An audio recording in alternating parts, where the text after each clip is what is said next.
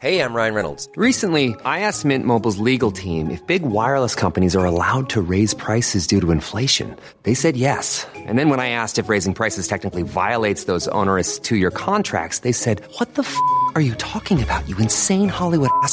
F- So to recap, we're cutting the price of Mint Unlimited from $30 a month to just $15 a month. Give it a try at mintmobile.com slash switch. $45 upfront for three months plus taxes and fees. Promo rate for new customers for limited time. Unlimited more than 40 gigabytes per month. Slows. Full terms at mintmobile.com.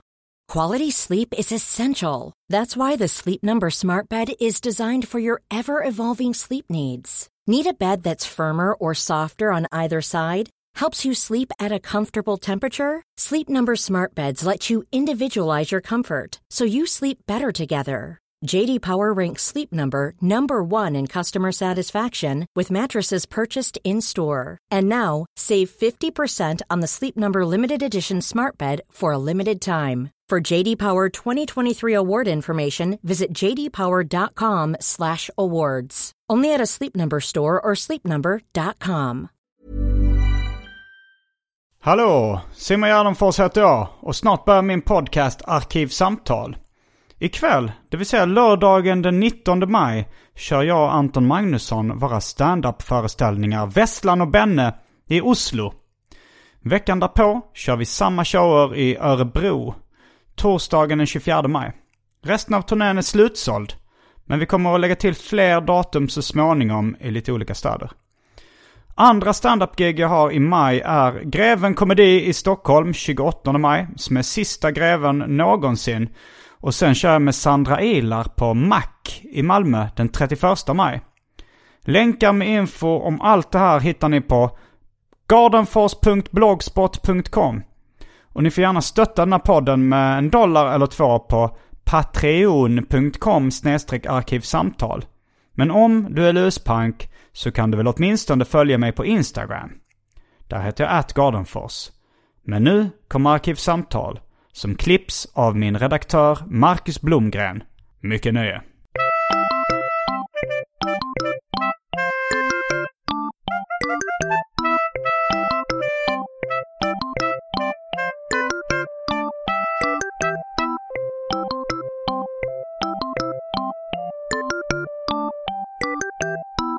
Hej och välkomna till Arkivsamtal.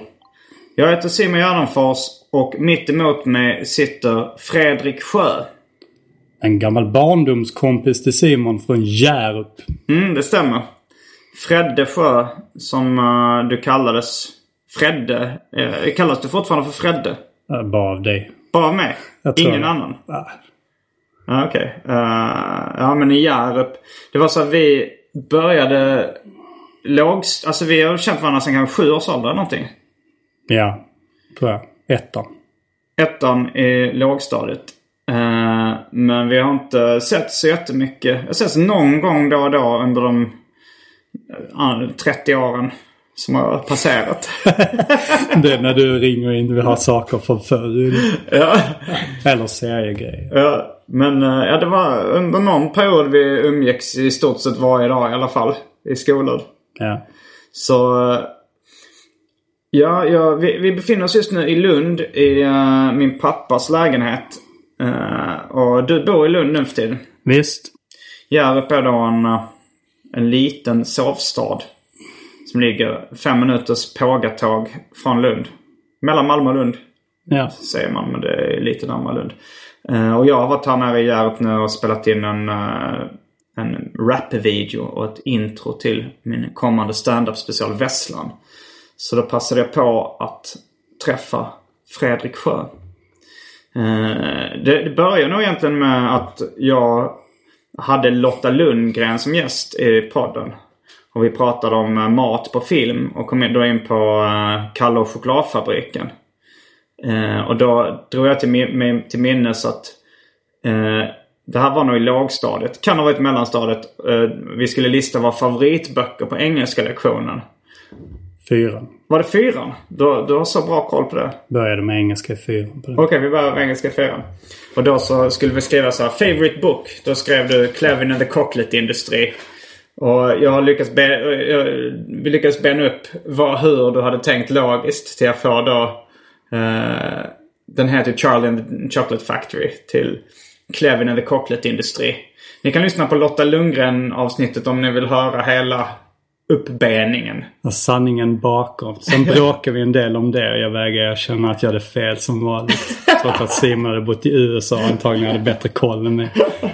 Vi sa väl ungefär att när vi skulle säga ett ord på engelska som man kunde säga fire och Simon sa hippopotamus. Så då jag väl ungefär på den nivån. Ja, ja. ja jag var eh, besserwisser redan då. Kan man säga. Eh, men, eh, men i alla fall så var det någon lyssnare. Eh, kan ha varit eh, Kilström om jag inte minns fel.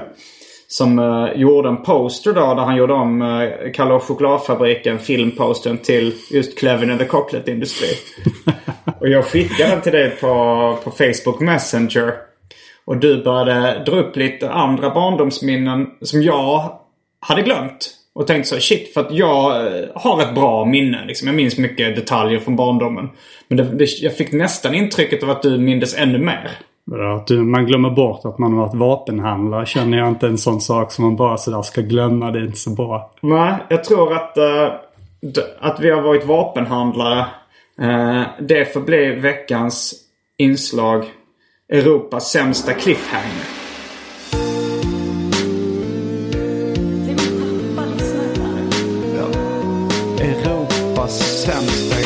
Cliffhanger. Och vi ska berätta mer om vår tid som vapenhandlare.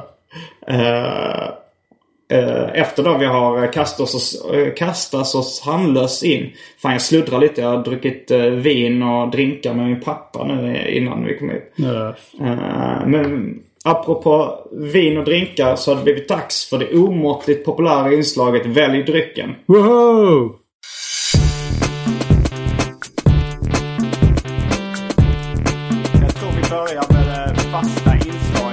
Välj drycken!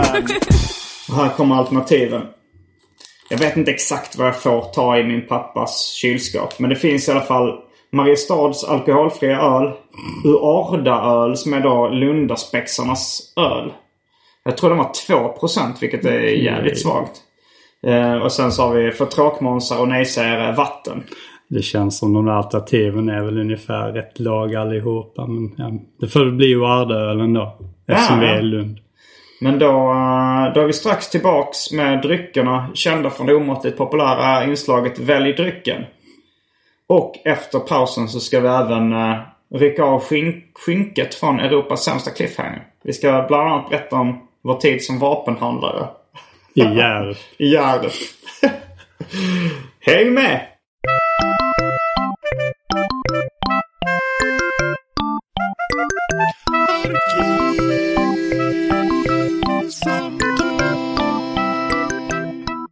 Ja, då är vi tillbaks med varsin um, Uarda Lundensisk studentspex. Kall källar-ale. Max 2% volym.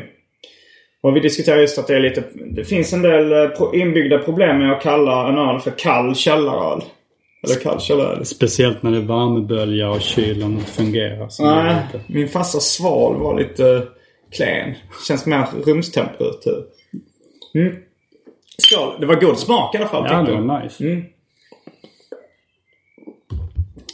Jo men eh, när, eh, när jag skrev till dig då att jag hade pratat om Clevin and the Chocolate Industry i min podd. Så skrev du eh, Har du pratat om vår tid som vapenhandlare i Hjärup också? Och att det var ett ämne som låg i tiden. Är det Bofors du tänker på eller vad? Nej, jag tänker att det står alltid i tidningen om att alla säljer vapen. Så ja, jag vet inte. Vi gjorde ju det redan på 80-talet. Ja, ja, men det, ett minne väcktes ändå när du berättade. Jag kommer ihåg några av... Jag vet inte hur det började. Hur började, som du minns det, hur började att vi började sälja vapen? Ja, det har jag ett bra minne av. Det hela började med att vi kastade gegga på folks bilar. Vadå, vi bara tog upp uh, geggamoja? Är det ett skånskt uttryck? Ska vi förklara för resten av Sverige vad gegg, äh, gegga är? Men geggamoja kanske? Geggamoja är samma sak som gegga, bara att man lägger ja. till moja. Man lägger till Om man moja. är från Skåne. Vi tog upp gegga från marken. Nej, nej. Mer avancerat än så. Okej. Eh, Simon Stark hade någon inbuktning på taket. Där det samlades vattenpölar. Så bildades alger. Av någon anledning så klättrade vi upp där för det var kul. Sen samlade vi in de här algerna till slembollar. Sen så kastade vi det på folks bilar. Just det, nu minns jag det. Eh, jag tror det kan ha varit inspirerat av... eh, jag samlar ju på uh, Alf-samlarbilder. Seriefiguren Alf, Alien Lifeform. Och där hade de på baksidan av korten så hade de något som kallades för Booyah Baseball. Som var en ordvits på baseball och den franska fisksoppan Bouillabaisse. Att de, de kastade liksom gamla fiskhuvuden och annat slem som de spelade någon slags baseball med. Och då tror jag att jag var inspirerad av för så när vi hittade någon slags grönt slem uppe på taket på min eh, garageporttaken i Hjärup så, så började vi kasta sådana slembollar på folk. Det, jag tror... Ja, ju, nu när du säger det. Vi kallar det inte geggamoj. Vi kallar det slembollar. Så det stämmer säkert. Men jag vet inte. Jag, först kastade vi mest bara på varandra och på väggar och sånt. Så det vet jag inte. Jag kommer inte ihåg. Vi kastade upp lite allt möjligt egentligen tror jag. Ja, jag kan tänka mig på var, Alltså vi lärde också delvis känna varandra eh, via våra storebröder. Uh, de var kompisar. De var nog kompisar före vi lärde känna varandra. Vi, vi, båda, vi är båda födda 78. Och våra stö, vi hade två brorsor då som var sin brorsa som var född 76. Som umgicks. Och sen så blev det lite ett lillebrorsgäng i Hjärup. Många lillebröder som hängde Den tillsammans. magiska tvåårsskillnaden Ja. som av, av någon anledning alltid finns. Ja, du, du har barn idag också. Ja, men jag var tvungen att bryta det tre år sedan. Ja, Okej, det är tre år skillnad. Och vad, vad, för lyssnarna, vad jobbar du med nu för tiden? Jag håller på att designa datorspel. Kan du nämna några namn? Om på, datorspel? Eller företag och sånt? Om du... Ah, eh, man kan gå in på IndieDB och söka efter Quantum Games så hittar man det där. Så hittar man Fredrik Sjö där på... Ja, det tror jag. Eller i alla fall spel. För er specialintresserade. Ehm, ja, men vi höll på rätt mycket med, med Commodore 64 och, och lite sådana. Du hade ingen Commodore 64 men du hade väl en PC? Ja, en 2 till 6. Men det på den tiden var en annan grej än att spela spel. Det roligaste man kunde göra var att eh, spetsa fiskmåsar i, i eh, sportspelen med spjuten och sådana här Just saker. Uh, ja, Ja, jag kommer ihåg du spelade en del MS Röj. Eh, det, äh, nu när det är Lundakarnevalen är precis, precis på väg att dra igång här i Lund så minns jag ju Lundakarnevalspelet Dubbelmoral som vi spelar ganska mycket också. Minns du det? Det var till Ja, Macintosh Classic. Man skulle dricka så mycket öl sen började man kräkas och kräkte man på rektorn så hade man förlorat. Var det så? Ja. Mm. Så långt kom nog aldrig jag. Jag kommer ihåg att det var en alkis som kastade flaskor, tomflaskor på honom och sa Studentajävel! ja. Och att eh, ens mamma kom och jagade en och sa Gå hem och läs! Och, och sen så sköt djupfrysta köttbullar med ett stekjärn på en. Stämmer bra. Ja, det var, eh, det var ett bra spel. Ba- Bappelsin AB som gjorde det. Just det, hette företaget. Är det någon du har haft kontakt med? Nej. Nu när du är inne i branschen? Det var ett tag sedan. ja, det måste kommit eh, nitt, eh, runt 1990 det spelet. Nej. Eh, jag tror det skulle komma till karnevalen 1990 men var lite försenat. Eh, Det kommer du ihåg bättre än jag gör. Men tillbaks till vapenindustrin. Vi började kasta slembollar på folk. Jag vet inte vem vi kastade dem på. Eller vi bara kast... vi, vi, kastade dem helt enkelt. Din lilla syster var väl en av dem kanske men... Hon måste ju varit väldigt liten då. Om vi var eh, kanske, vad kan vi ha varit? Tio? Då var hon fem. I och för sig om man ska skada någon med en liten slemboll så kanske en femåring är det på måltavlor. Jag tror vi var... Det var i femman. Hur gammal är man då? Elva va? Okej. Mm. Och, eh, Tolv. Elva eller tolv. Tror jag. och detta ledde till att vi började tillverka andra typer av vapen. Vi uppfann en del också. Hela grejen var... Vi började bara pilla ihop saker. Vi hade det där farliga vapnet Stickan Stig. Ja, Stickan Stigwood. Var, var kom namnet ifrån? Jag tror det var... Jag vet inte vad Stigwood Det kom var en sticka man skulle skjuta iväg eller vad var det? Ja, jag tror det var så här. Vi hittade på namnet. Jag tror jag hittade på att sticka för det var en tändsticka. Sen så tyckte du att Stigwood rimmade bra. så det blev stickan Stigwood. Men det var... Och och vad var det? Var det, var det en, eh, en, en eh, klädnypa och ett gummiband Och en och tändsticka. en tändsticka? Eh, så man riggade den som någon slags pilbåge.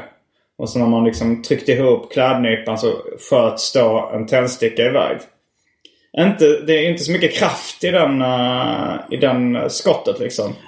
Jag tror inte våra vapen var sådär speciellt dödliga. Nej, men vi- vi hade nog tanken att man skulle kunna tända eld på tändstickan och att den då skulle bli lite farligare.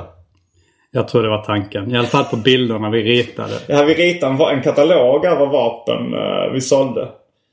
Ehm, Ja, vi hade en betalande, betalande kund. På den tiden så kunde man, man köpa sådana miniraketer i paket. Och man köpte, köpte den dyra alltså sortens... fyrverkerier. Ja, precis. Små raketer liksom. Köpte man den dyra sortens raketer så fick man ett litet rör.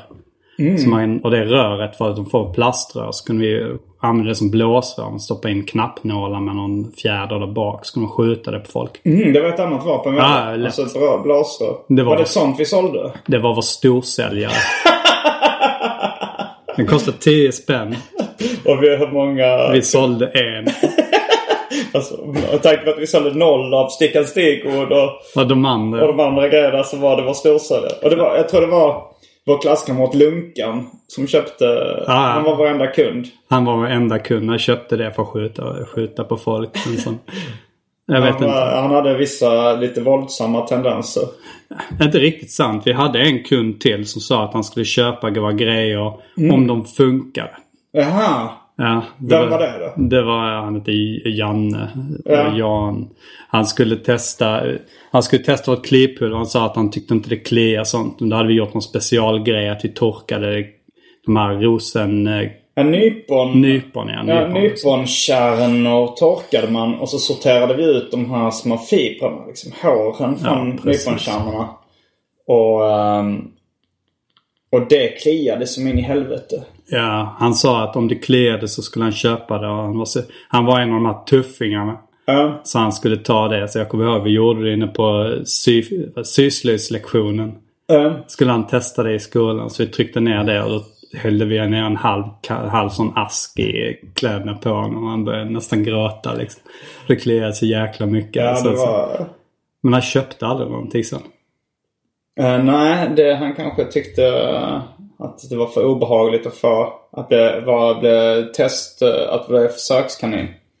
Ja, nej, han var väl lite en hårding liksom.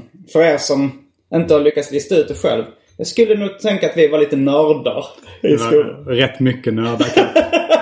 Vi klippte av halva fotbollar, gick omkring med på huvudet, gjorde massa annat. Ja, du berättade att du hade jobbat som kläddesigner för länge sedan. Ja, Tulvehön. Men eh, det var när jag bodde på Island. Jag Mm. jobbade åt ett klädföretag. Jag vet inte hur mycket det var. Så när man... eh, Jag jobbade med datorer och fixade kläder. Men då, då minns jag att, eh, för då tog vi upp det att vi hade jag tror det kan ha varit att vi såg någon film som var baserad på en Ole Lund Kierkegaard bok. Det kan vara alltså Otto hans noshörning eller Lille Virgil eller något sånt. Att det var en sån film. Där har jag för mig att jag såg någon som klippte sönder en fotboll och hade som mössa. Eh, och, och då gjorde vi samma sak. Att vi klippte en eh, Det var någon plastfotboll dessutom. Så man klippte då så att man, man hade varsin halva. Så hade vi varsin mössa som var en fotbollshalva. Fast vi vände den ut och in. Så den smutsiga sidan var inåt mot huvudet. För det skulle vara fina. Det var, jag kommer det var gul fin Nej. insida på den här plastfotbollen. Det luktade skit. Och sen, eh, och sen så tryckte vi in liksom blyertspennor som en liten pickelhuva. Att det stack upp en liksom blyertsspets och satt en flörtkula högst upp på, eh, på liksom pennspetsen. Så det var liksom en halv fotboll med en penna och en, eh, en flörtkula högst upp. Ja, saken var att vi ville egentligen, vad jag kommer ihåg så ville vi egentligen ha sån här helikoptermössa. En sån liten ja. keps med en helikopter längst upp. För där En vi, skärmlös. ja, vi ville helst ha en sån för det hade vi läst i någon Det är tidning. väldigt eller- cartoonigt. Ja, det är väldigt cartoonigt. Men eh, det fanns inte sådana att köpa. Internet fanns inte. Så vi försökte tillverka en själv fast det gick inte så bra så vi fick använda flörtkulor istället. Ja, det såg förmodligen för jävligt ut. Eh, men, nej, men eh, vi hade ju de här typiska liksom, nördintressena. Det var uh, datorspel, rollspel, det vill säga drakar, drakar och demoner och mutant och sånt där. Vi tillverkade även vårt eget rollspel Outside. Och Outside 2. Outside special. Outside special, ja det är sant. Och, och du gjorde även en, en rollspelstidskrift inspirerad av Sinkadus. Som var den ledande rollspelstidskriften vid den tiden. Som het, eh, din tidning hette Ungens egen tidning. För jag, gillade, du var väldigt bra på titlar. Jag blev ofta avundsjuk på de här titlarna. Jag tyckte att Ungens egen tidning var så bra att när jag sen gjorde en serietidning så, så snodde jag den titeln rakt av och, och kallade den för Ungens egen tidning. Det var också det var den hisnande upplagan av eh, ett exemplar. Och du var också gästtecknare i nummer två av Ungerns egen tidning. Minns du det? Ja visst, det var då jag skulle rita. Det kommer jag ihåg. Du höll en föreläsning nu nyligen där du sa att skillnaden i grafisk stil och vem som gick vidare eller något sånt där som serietecknare kan man ju, kan man ju se av bilderna. Ja men det minns jag. Det, det var nog kanske senaste gången vi träffades. Då var det så att jag hade, det var något, Lunds stadsbibliotek hade någon form av författarsamtal eller någonting. De bjöd in folk som hade gett ut böcker för att prata på, på biblioteket. Och då skulle jag hålla då eh, ett föredrag om, eh, om eh, mitt liv som serietecknare. Och då började jag föredra, då jag visste jag inte att du satt i publiken på det här föredraget. Men då började jag visa, okej det här var en av de första serierna jag tecknade. Så visade jag då Ungens egen tidning. Och då var det Ungens egen tidning 2, utsidan. Och så stod det så här, ny tecknare, Fredrik. Och så var det en teckning som du hade ritat. Och så sa jag så ja Fredrik han gästtecknade här. Han var kanske inte riktigt lika bra. Och då hörde man från publiken, ja, jag vet inte om jag håller med om det. då så kände jag igen det efter ett tag. Ja, när jag hade med lite grejer. Sådana gamla teck- teckninggrejer som Simon hade lagt hemma hos mig. Så jag tänkte så, nu har jag haft dem i 20 år. Så jag tänkte du får få tillbaka dem liksom. Vad var det för Eh, teckningar? Ingen aning. Vad var det? Vänta, jo det var, det var sådana soloäventyr som vi satt och gjorde. För Just det. Eh, som, eh, vad hette nu de mest kända? Ensamma vargen fanns det någon soläventyr som hette. Alltså sån här, en slags interaktiv roman. Eh, det fanns även Tigerns väg som var ett ninja soläventyr. Det, det kanske var så här. Du, du möter en samuraj. Vill du ta upp din kaststjärna, gå till nummer 32.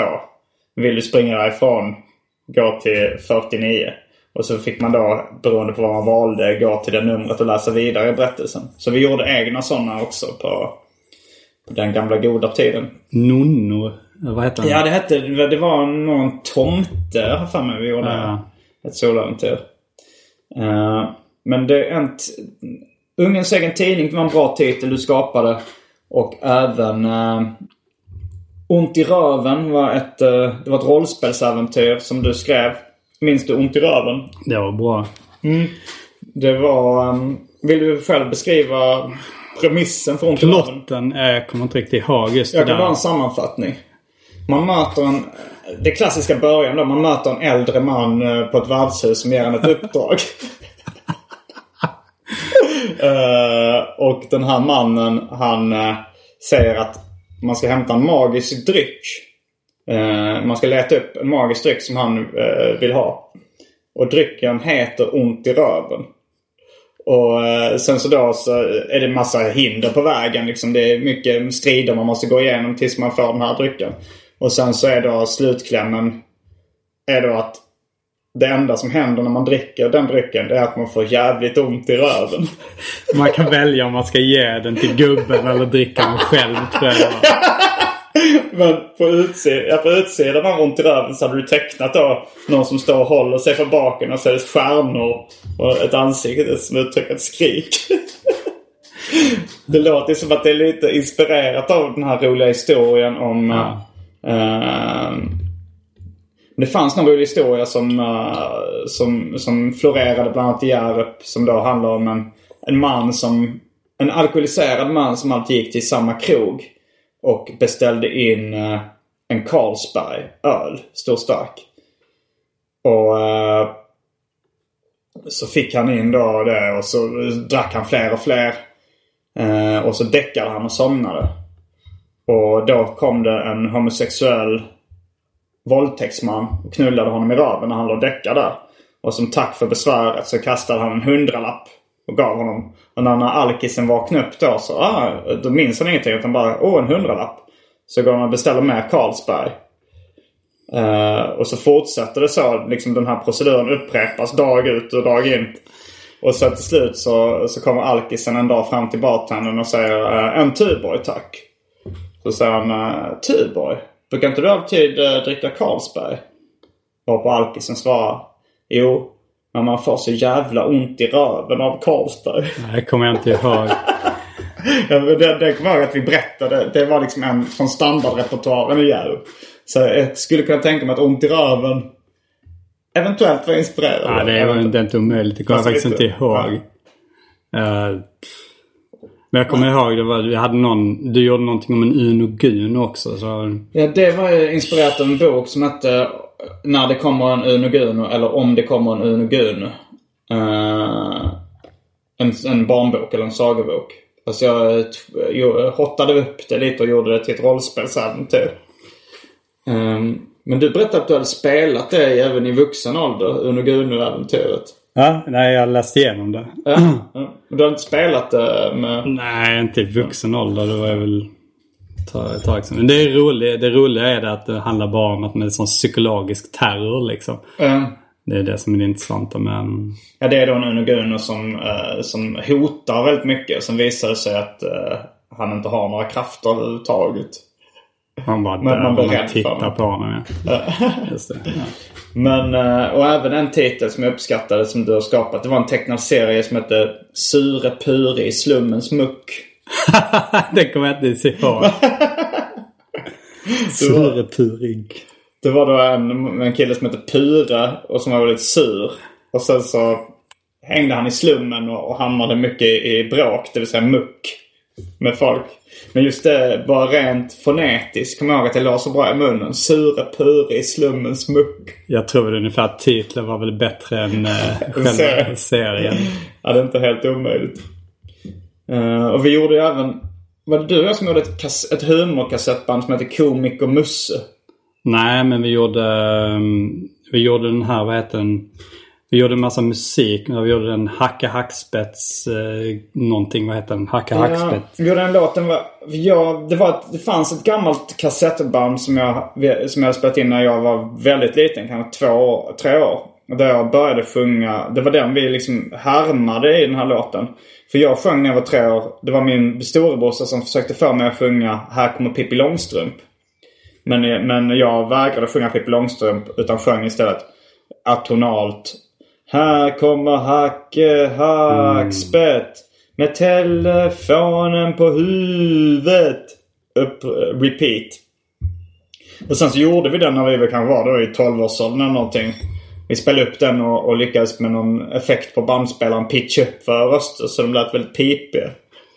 Ja, det roliga var det att det, om någon, vi hade sån musikens dag där alla fick spela varsin låt och på något sätt lyckades vi övertala de andra ungarna att rösta på den här låten.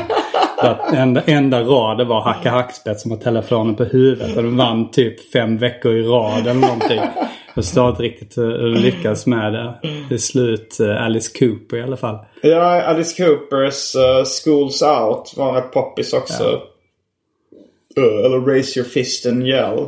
Någonting. Jag, jag kommer bara ihåg att jag förstår fortfarande inte hur vi lyckas få de andra ungarna att rösta till det. Nej, ja, men vi var ju nördar men vi, jag tror ändå att folk... Eh, mång, vi, vi, hade väl ändå någon form av inflytande i klassen. Liksom. Att, eh, det, var, det var inte bara styrt av eh, våld. Vi kunde nog ändå övertala folk till lite olika grejer. Liksom. Det var ju rätt många som var intresserade av rollspel och, och tv-spel och datorspel och tecknade serier och sånt också. Eller serier kan inte vara så många som var men, men det var ändå, ja, det var väl många som höll på med sånt också. Vi gjorde massa wackis grejer och folk hängde på det och sen tyckte väl det var ball liksom. Minns du något mer eh, från vapenindustrin? Va? Eh, Minns du något mer vapen vi tillverkade? Jag har för mig att det var någonting med russin som man la i blöt. Just det. Det var ju också någon sån Roald Dahl-bok va? Ja, det var det nog ja. Jag förstår inte. Ska vi ska kasta upplötta russin på folk? jag förstår inte Det är riktigt vad dåligt vapen. Jag tror att själva grejen skulle vara att de skulle fastna. Eller det skulle vara någonting. Om man kastade dem i munnen på folk så skulle de fastna i halsen. Och sånt men det var nog någon Roald Dahl där de dödade någon slags fågel genom att ha någon slags grässtrå i ett uppblött russin tror jag. Så eh, ryktet var då att de dog när de svalde de här. Det är Danny bäst i världen nu. Nej, det är så. Okej. Det var ju mycket man gjorde som var liksom plagiat från olika, olika grejer. Ja. Nej, vad gjorde vi med? Just det, det var ju som de här Olle Lund Kierkegaard-böckerna var. Att vi sprang runt och pallade frukt hela jävla tiden. Det gjorde vi väldigt mycket. Ja, Palla, palla plommon, palla äpplen. Och, ja, det var någon, det var någon tillfälle jag kommer ihåg det blev lite allvarligt när, man, när vi blev jagade. I, i, på Hjärups gata av någon arg gubbe. Och jag tror du gömde dig bakom en buske. Du, Nej, det var inte det. Det var inte när vi pallade frukt. Det var jag var ute och lögade runt. Ungefär som ungarna gjorde på den tiden. När man hade inte någonting annat bättre för sig. Så var det någon som kastade. Någon annan av ungarna som kastade någonting på någons fönster eller något sånt där. Och så började de jaga oss men någon allihop. kastanjer och sånt. Ja, precis. På, Ja, jag, gick, jag var en bra bit bort så jag visste inte vad som hände. Helt plötsligt kom någon galen gubbe började jaga oss. Jag kastade mig ner i en buske de andra sprang iväg så då fångade han ju mig. Jag fattade inte vad som hade hänt liksom. ja, Det men han var skitförbannad. Jo, det kommer jag ihåg. Och sen så tog de... eh, och ju, vi, jag känner... Alltså, det för mig att han eh, tog hem dig till din farsa.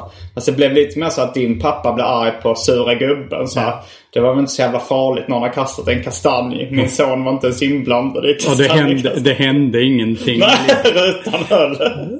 Så det var ungefär så. Ja, det var jo, någonting sånt. Och han, blev, han blev sur för att han tyckte att okej, vad, är, vad är problemet liksom? För det första har han inte gjort någonting. För andra har det inte hänt någonting. Så... Ja. Nej, det var... Eh, Men jag kommer ihåg att eh, det blev en stor snackis på, eh, på gatan. Att det var, någon, det var någon unge, liksom lillebrorsan till någon som... som, eh, som det var någon annan av våra kompisar som var med i liksom, det här gänget som hade kastat kastanjen. Och när han gick på gatan så fick han höra glåpordet kastanjekastare skriket efter sig av de här barnen. Kastanjekastare! Kastanjekastare! Känns som glåporden på den tiden var inte riktigt av samma dignitet som det är idag. Någon skulle ka- skrika kastanjekastare efter en idag. Jag vet inte. Nej. Men du, jag flyttade från uh, Hjärup i, eh, var det femman eller sexan eller något sånt där? Det kanske Jag tror det var femma. Ja. Nej men jo. Det tror jag. Eller sexan ja. Mm, Sexan var det. Då flyttade jag till Lund. Och eh, du, du började, du började högstadiet i Staffanstorp va? På, uh, Japp. det, jag, det verkade vara lite hårdare stämning där har jag fått intrycket av.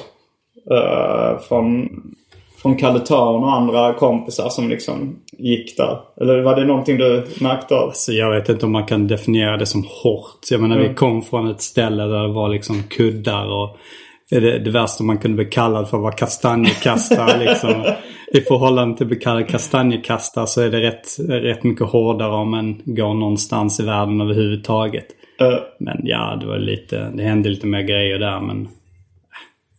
De hade flygaren som var väl en grej som inte var så trevlig. De drog folk som satt fast i... Man hade sådana skåp och så hängde de och så drog de folks fingrar. Man, de äldre ungarna kom och drog dem mindre i benen. När de satt uppe på skåpen och så försökte de då klamra sig fast. Och sen hade de, gick någon annan unge och, och liksom bände upp fingrarna ett efter ett så att de tappade taget och blev sån här ljud av Nej. när de drog det. Det var inte så jävla bra. De hade slått ut tänderna och grejen. Det var väl det värsta som hände. mm. Ja, sen var det lite för gruff. Liksom. Nej. Hårt och hårt tror jag inte. Man kan Nej. Jag kanske hörde, jag hörde den andra sidan att det var väldigt, att man, väldigt hotfull stämning i korridorerna. Men det kan inte vara. Ja, det var... Alltså, det, kom, det var sådär klassiskt att det var gäng som kom från den andra skolan i Staffanstorp som kom dit och skulle bråka med några. För några hade sagt, ingen visste egentligen vad som hade hänt. Men de skulle bråka om någonting liksom. Men jag vet inte. Jag tror återigen liksom att jämför man då med vad som händer nu liksom så är Ja, det var nog... Fast nu för tiden jobbar de ändå mot våld och mobbing i skolan och sånt där på ett annat sätt. Det var rätt mycket laissez-faire inställningen som jag minns på Hjärups skola. Att de ingrep i stort sett aldrig när, när det var slagsmål eller när det var... Mm. Ja, kanske någon gång då kom någon sträng lärare. Ja, Jag kommer väl ihåg, vad var det? Ja, det var någon som sparkade sönder en hylla och det de gjorde då var att han fick gå till träslöjden och limma ihop den. Det var väl lite mer åt det hållet liksom. Uh, Ryan Reynolds here from Mint Mobile. With the price of just about everything going up during inflation, we thought we'd bring our prices down. So to help us, we brought in a reverse auctioneer, which is apparently a thing. Mint Mobile unlimited premium wireless. Ready to get 30, 30, bit to get 30, bit to get 20, 20, 20, bit to get 20, 20, bit to get 15, 15, 15, 15 just 15 bucks a month. So, Give it a try at mintmobile.com slash switch. $45 upfront for three months plus taxes and fees. Promo rate for new customers for limited time. Unlimited more than 40 gigabytes per month. Slows. Full terms at mintmobile.com. Ever catch yourself eating the same flavorless dinner three days in a row? Dreaming of something better? Well, HelloFresh is your guilt-free dream come true, baby. It's me, Kiki Palmer. Let's wake up those taste buds with hot, juicy pecan-crusted chicken or garlic butter shrimp scampi. Mm. Hello Fresh. Stop dreaming of all the delicious possibilities and dig in at HelloFresh.com. Let's get this dinner party started. Quality sleep is essential. That's why the Sleep Number Smart Bed is designed for your ever evolving sleep needs. Need a bed that's firmer or softer on either side? Helps you sleep at a comfortable temperature? Sleep Number Smart Beds let you individualize your comfort so you sleep better together. JD Power ranks Sleep Number number 1 in customer satisfaction with mattresses purchased in-store. And now, save 50% on the Sleep Number limited edition Smart Bed for a limited time. For JD Power 2023 award information, visit jdpower.com/awards. Only at a Sleep Number store or sleepnumber.com. men du fortsatte rätt mycket med rollspel eh, och sånt där redan efter. Ja, absolut. Eller direkt efter. Jag håller du på på fortfarande med? Jag har inte så mycket tid till det nu men Mm. eh, jag skulle fortfarande tycka det är kul. Om inte annat om nostalgiskäl liksom. Ja. Vad Så- spelar du för någonting? Nu håller jag mest på att modda liksom ihop grejer och spela det. Men... Så det jag spelar mest är ju med kompisar nu som vi spelar liksom det vi gjorde för ett antal år sedan. Och sen så har vi det som en nostalgigrej. Men det är rätt bara. Men vad är det för spel då? Vi spelar... Vi spelar Drakar och Demoner. Mm. Ja.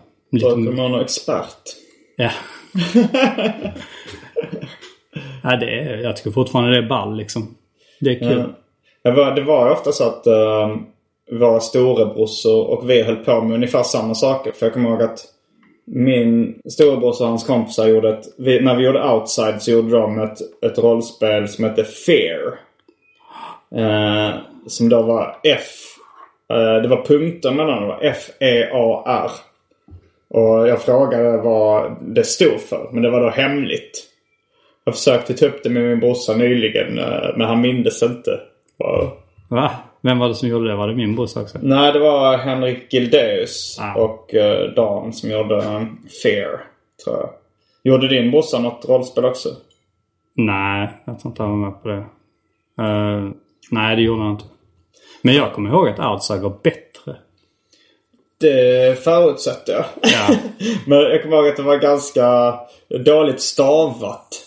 Att vi stavade rätt dåligt. Att, uh, kommer dina stora... Det, alltså du har ju storebröder som är ganska många år äldre också.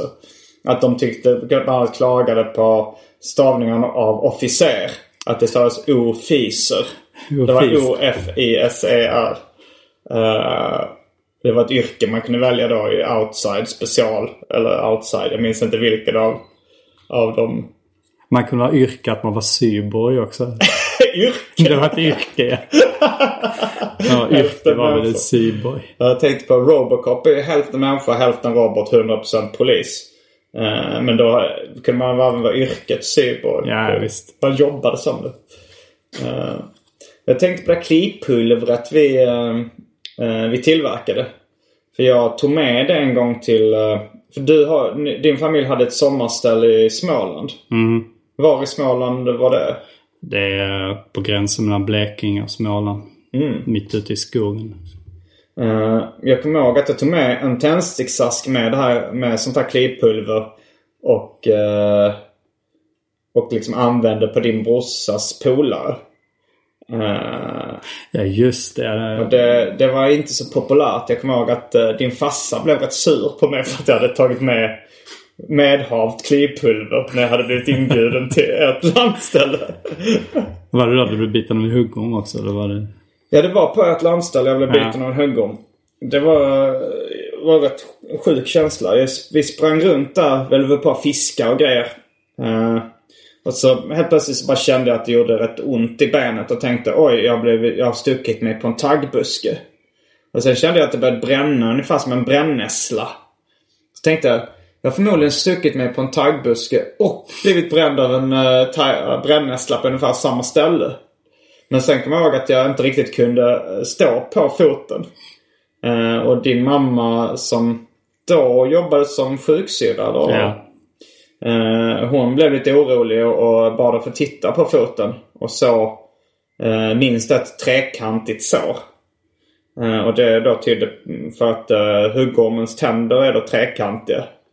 Så hon sa okej det här är inte så bra. Så fick vi åka in till sjukhuset och jag minns att mitt ben blev eh, blått efter ett tag. Alltså som ett blåmärke fast hela benet. Jag kan vara 12, 12, 13 eller någonting. Jag kommer inte ihåg precis när det var, Ja. men det var något sånt. Och eh, jag fick gå på kryckor. Och eh, äta massa mediciner. Alltså så här kanske kortison och antihistamin. Det var ganska... Och jag minns att jag blev rätt... eh, att det påverkade de här medicinerna. Det var den första gången jag kände så här extremt... För jag kommer ihåg, jag blev väldigt svartsynt. Alltså jag fick... Eh, det fick nog liksom en nedstämdhet av de här medicinerna. Jag kommer ihåg när jag diskuterade med min farsa om att allting kändes meningslöst och sånt där. Han sa att det är nog förmodligen de här medicinerna du blev påverkad av. Jesus, att samtalen man tar. Ja, det, det var nice. Men var, var det då som när vi byggde den? Vi byggde någon koja under en lada och så slutade det med att någon pinkade på en vante. Vad fan var det? Ja, nej, men det var väl så här att det var... Det fanns en lada. Vi lyckades liksom krypa oss in i något väldigt trångt skrymsle och hamnade under ladan. Liksom någon slags utrymme där. Där vi byggde en koja. Vi satte bland annat upp eh, några tuggummi eller godispapper som vi samlade på som, som liksom konst på väggarna. Vi tog in några filtar där, gjorde serietidningar, gjorde det mysigt. Kanske hade lite godis och sånt där och hängde. Och jag kommer ihåg att jag var väldigt... Uh, tyck- det var svincoolt den kojan. Men sen var det din, din uh, brorsa och hans kompis, han då som jag hade eh, attackerat med klivpulver. Jag tror det var han, jag minns inte vad han hette. Men var det samtidigt? Ja? Det var inte exakt. Vi var ju där lite olika Ah, tillfällen. Det var ju flera sommar i rad liksom. Eh, jag vet inte om det kan ha varit Swibbe eller någon uh, av din brorsas kompisar. Eh, men det var väl att han pissade på ladan liksom. Eh, där vi hade en koja. Jag minns, jag minns inte om han gjorde det medvetet för att liksom eh, för att vara taskig mot oss. Eller om det var helt omedvetet. Jag tror Men det var i och för sig helt omedvetet men nu... Du tror det var omedvetet? Jag tror det nu i efterhand. Men jag har för mig att det ledde till att jag hotade honom med kniv. Har du något minne av det? Ja, Att jag hade jo, det- morakniv, det jag kommer jag kom ihåg. Att jag, Nej. och att det blev... Jag kände att eh, min popularitet eh, hos dina föräldrar, den, eh, den kördes lite i botten vid, vid olika tillfällen. Dels den här klipulverincidenten men också när, när jag hotade, hotade ett annat barn med kniv. Det enda jag kommer ihåg med det där fönstret var att vi skulle sova där. Vi tyckte det var så jävla bra ända fram till att någon gång framåt tre på natten när vi frös som hundar och så kröp vi hem. Eh, och du, jag, vet inte, jag tror inte jag var med vid det tillfället men du lyckades också köra en uh, hörtjuga genom foten vid något tillfälle ute i just det. Småland. Ja, det var problemet. Jag drog den rakt igen. Jag skulle sätta ner när alla andra körde ner högtjugorna i marken. Det skulle Ja. jag också göra det. Bara att högtjugen är böjd liksom inåt. Mm. Så jag lyckades sätta den rakt genom foten. Och sen kunde jag inte dra ut den själv. Så jag satt ju fast där. Det var lite jobbigt. Aj, aj, den, bara satt, den gick ja, rakt genom foten. Ja, lätt. Och satte sig i marken under. Ja, precis. Så medan mina brorsor fick dra ut det där. Då, ja, det var väl inte så himla kul. Men träffade ingen viktig nerv eller något sånt där. Jag vet att jag blev som jag blev. Så då... Nej, det det var ingenting. Nej, det är ingenting. Det, jag tror den prickade liksom alla mjukdelar så det var inget farligt så liksom. Men det var inte så hälsosamt liksom för det var jävla massa jord och grejer när man drog upp det. Så, Ja. det, så det var sådär. Hur mycket kommer ihåg att du, du hade någon sån sägning sen i skolan att du så här, hade haft två hål i huvudet och en hörtjuga genom foten. Ja, Att just du det. berättade om hur hårt liv du hade levt så här, där. När, när folk klagade på liksom, något liten skada eller någonting så, så brukade du dra upp dina... Man hade det som en rant. Ja, fast hålen i huvudet var väl liksom att det hade börjat blöda någon gång när du hade liksom slagit i huvudet. Ja, eller- precis. Så, Hål kanske, ja. Det, det gick ju hål men... ja, jag tror inte det var så Det allvarligt. blev som inte lobotomera. Det var inte lobotomi direkt utan det var väl mer eh, man ansåg det var lite värre kanske. Ja, jag, jag kommer ihåg också den här... Det var mycket knivar liksom. Det var mycket vapen det gillar man att göra. Men jag kommer ihåg att jag alltså, så man snurrade knivar, kastade upp dem i luften och försökte fånga dem i, liksom, i handtaget. Eh, fast jag kommer ihåg då att jag fick ett djupt sår i tummen. Jag har fortfarande lite liksom en... Eh, stick, den tummen sticker upp lite efter. Det var också där i Småland när man så snurrade knivar i luften och fick ett... eh, tror, tror någon... nej jag behövde nog inte sy vid det tillfället. Jag skadade mig ganska mycket när jag var liten. Jag, gick, jag har gått på kryckor fyra gånger. Har fått sy på lite olika ställen. I alla fall någon gång i läppen och när jag tränade judo. Sprang in i någon kille. Men vi hade ju cykelkrig också som gick ut på att man skulle cykla och sparka på varandras cyklar under tiden man cyklade. Ja, Den som jag. ramlade förlorade. Ja, fy fan. Men var, var det våra egna cyklar då eller? Ja, det ja för det kommer jag ihåg. Vi, vi, det var på en tennisplan i Hjärup. Och så var det bara så här, det blev någon slags turnéspel. Att man bara cyklade mot varandra och sen bara kickade man annan cykel från sidan. ja, det var rätt... Uh... Jag för mig det var någon hästpolo liknande uh, alltså lek också där man cyklade och hade en bandyklubba och sen liksom slog Ja, slog bollen eh, från cykeln. Uh, Hjärup. Where life is cheap. Som jag hört. Jag vet inte var det citatet kommer Va? ifrån. Det, var, nej, det är inte från Hjärup. Det, det var eh, min kompis David Liljemark och eh, hans gäng som... Han sa det om sin hemkommun Skåre. Where life is cheap. Jag vet inte vad det var en anspelning på egentligen. Men... Jesus. Jag vet inte. Jag tror inte det var så jävla dyrt i Hjärup men det... Nej. Vi byggde rätt mycket pilbågar också. Jag kommer ihåg att vi försökte så här, skjuta fåglar med, med pilbåge. Eh, När vi var hos min farmor på landet i Degeberga, där Forsa Kar. Så gjorde vi pilbågar och försökte pricka fåglar. Eh, vi träffade ingen. Sen kommer jag ihåg något tillfälle vi gick fram till en, en skadad fågel som låg ner. Kanske till och med en fågelunge. Men då kommer jag ihåg att vi inte hade hjärta att skjuta den. Att då fick vi så här, där, där kom liksom den, den något bristfälliga empati, empatin satte ändå käppar i hjulet för att skjuta en skadad fågelunge på Nej, just det. 5-10 centimeters avstånd. Ja, det, det, sen jag tillverkar ju armborst och lyckas skjuta mig själv i handen också. Åh det jävlar! Gjorde du med- egen armborst? Ja, men det, det var ju egentligen en pilbåge som jag spikade fast en bräda. Hjälpte den med någonting? Nej. Eftersom man kanske kunde... Ja. Ja, men sen kunde man fästa strängen på några spikar där bak. Okej. Det gick jättebra. Så kunde man spänna den mycket hårdare än man orkar göra för hand liksom. Så det gick Mm. jättebra än att jag sköt mig själv i handen. Liksom. Gick det hål i handen också? Ja, det är klart jag hade dartspetsar längst fram. Det var inte så jävla sluk liksom. Jag bara, oj det är en sak som jag bara justera där nu. Mm. Jag tror att det är ett under man överlevde. Man var så jävla korkad som Ja, Jag skadade mig väldigt mycket. Jag hade någon tävling med en kompis där vi skulle hoppa från högst trappsteg. Klipp till att jag gav mig gips för foten.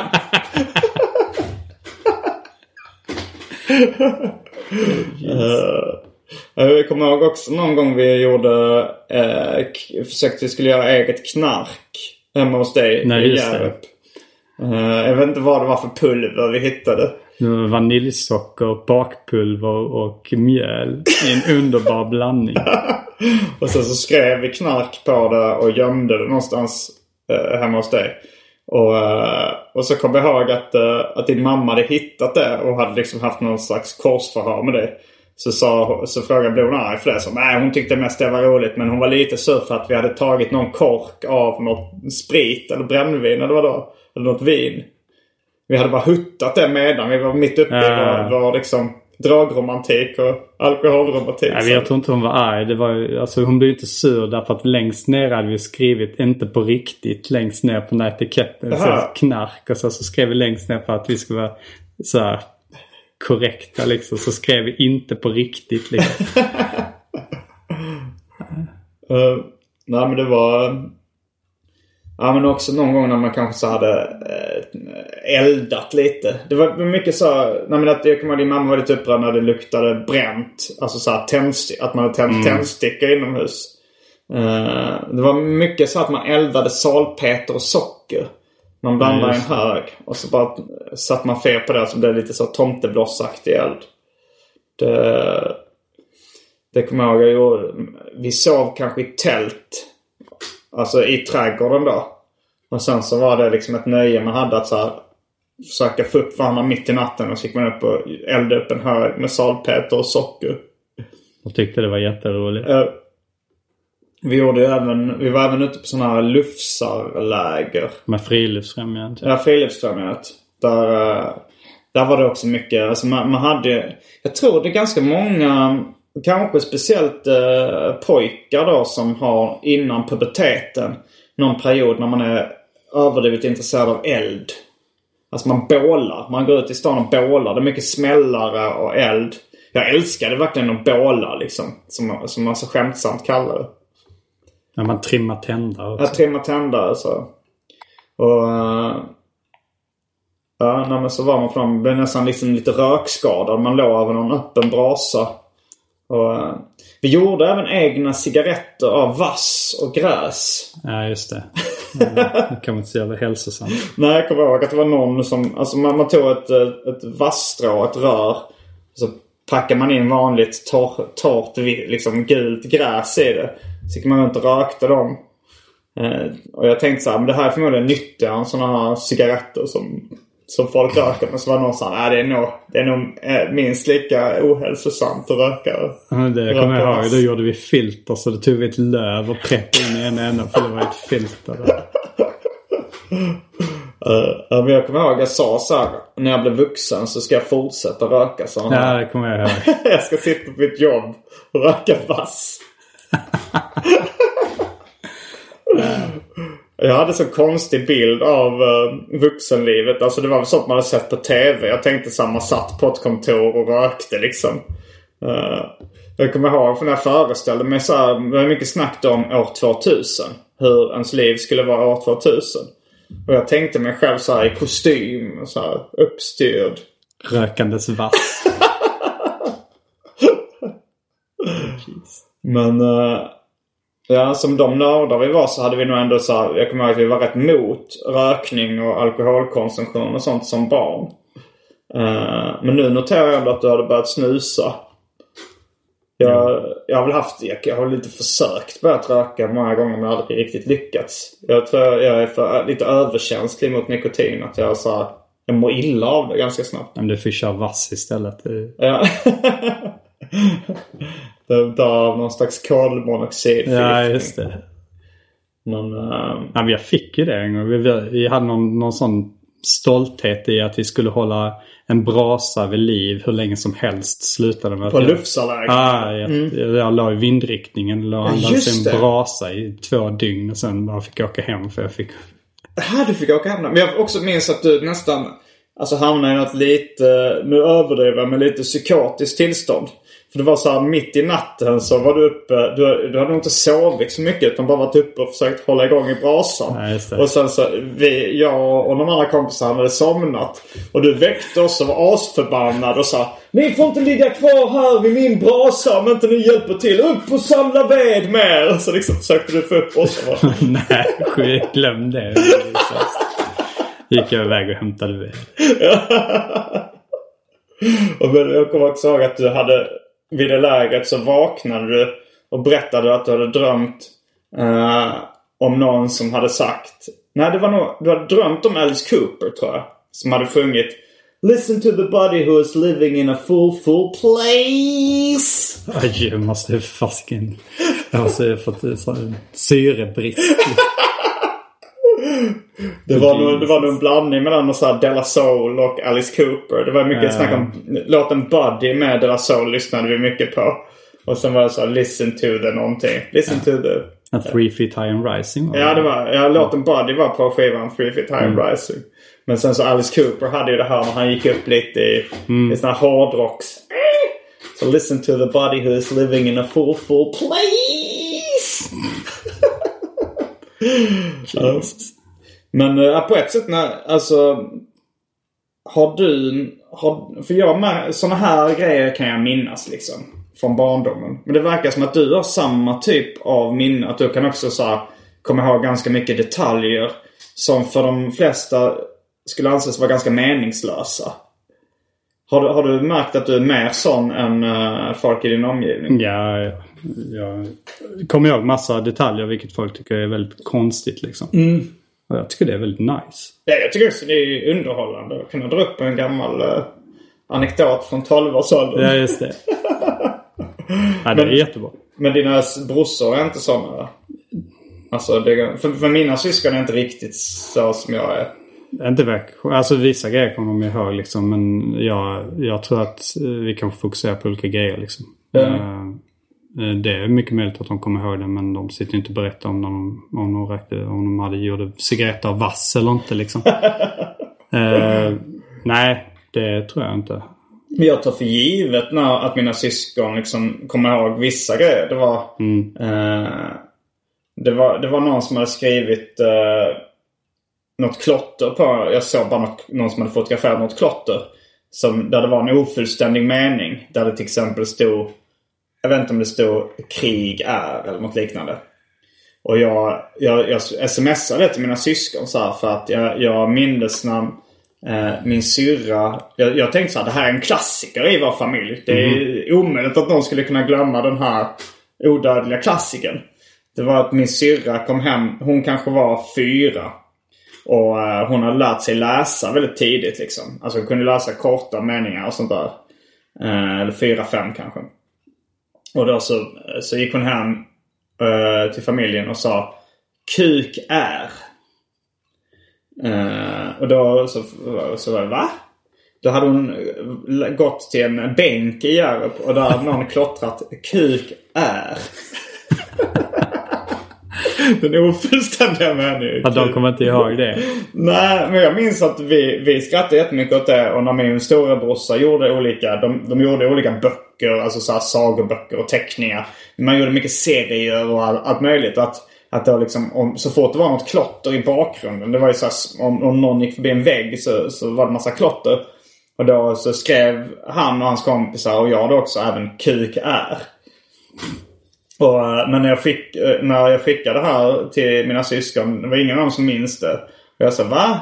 Min brorsa han, han tyckte han, eh, han skrev nästan ett hånfullt svar. Hur skulle jag kunna... Jag vet inte hur jag kan ha glömt något sånt här viktigt Ah. eller... Det kanske är det att man tycker olika saker är viktiga helt enkelt. Eh, nej men det är rätt mycket sånt jag lever för. Det var klott, ofullständigt klotter. Nej men uh, jag lever ju för eh, humor och trams skulle jag nog säga. Att det, det, är det viktigaste i mitt liv. Och, eh, och ja, just sådana saker är ju...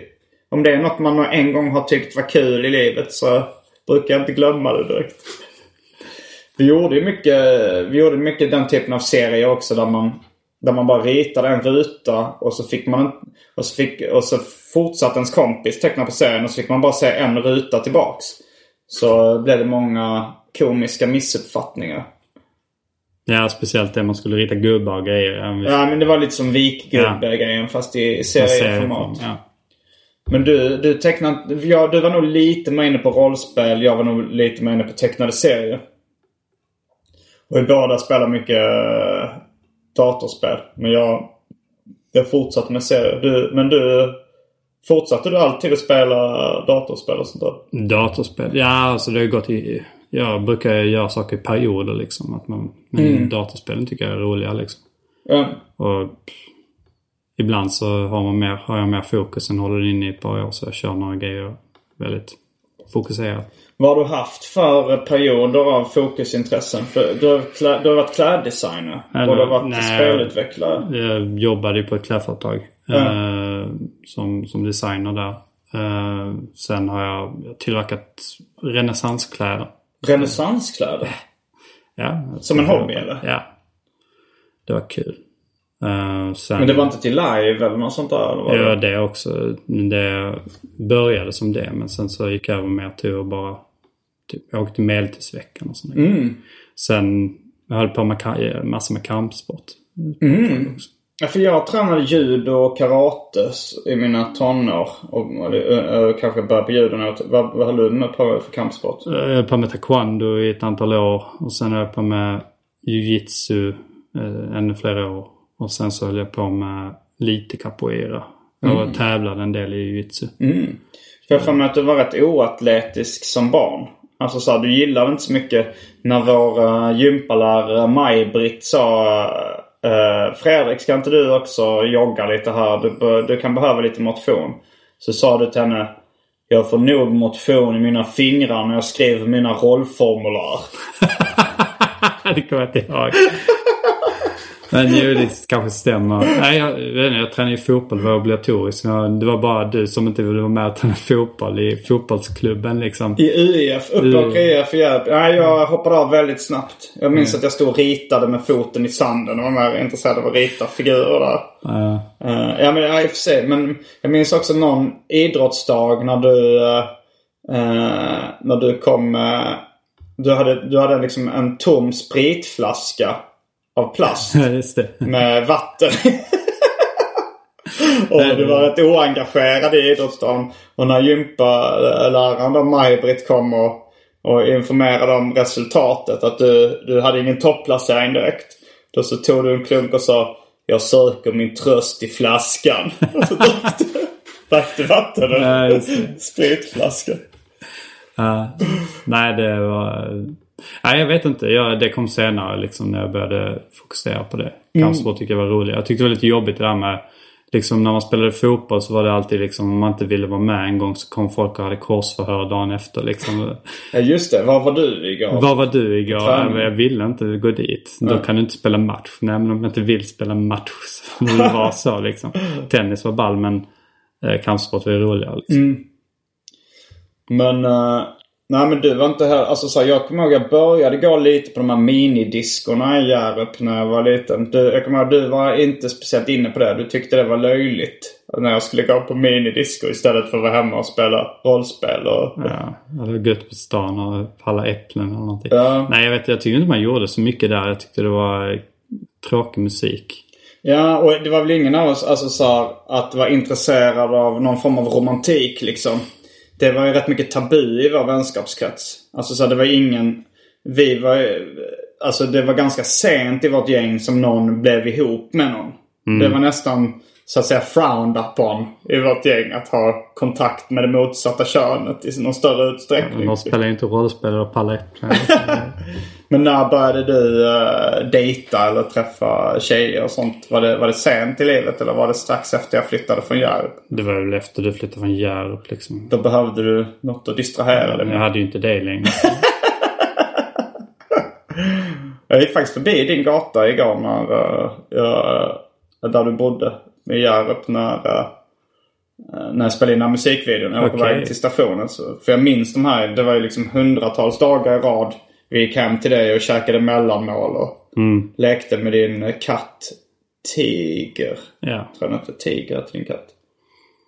Ehm, Men grejen var att jag, jag var en av de som, var som hade MTV på den tiden. ja just det! Så det var, då gick vi hem Vi joggade hem på rasterna.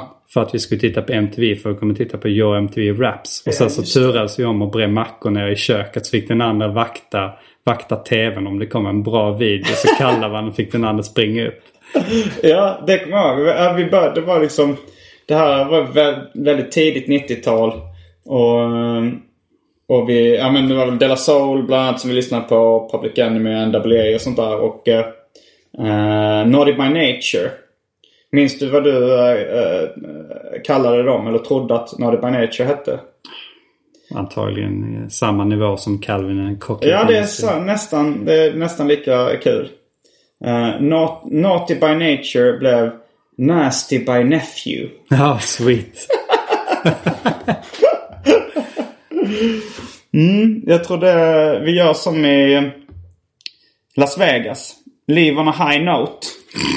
Jag tycker nä- man kan inte riktigt toppa Nasty by Nephew. Nej, det var nice. Vad var det jag sa? Namn var min specialitet. Ja, det är det. Titlar. Titlar. Nasty by Nephew, det låter ju verkligen som någon slags incestuöst övergrepp. Ja. Man mm. Och med de orden avslutar vi veckans avsnitt av uh, Arkivsamtal. Jag heter Simon Gärdenfors. Jag heter Fredrik Sjö. Fullbordat samtal.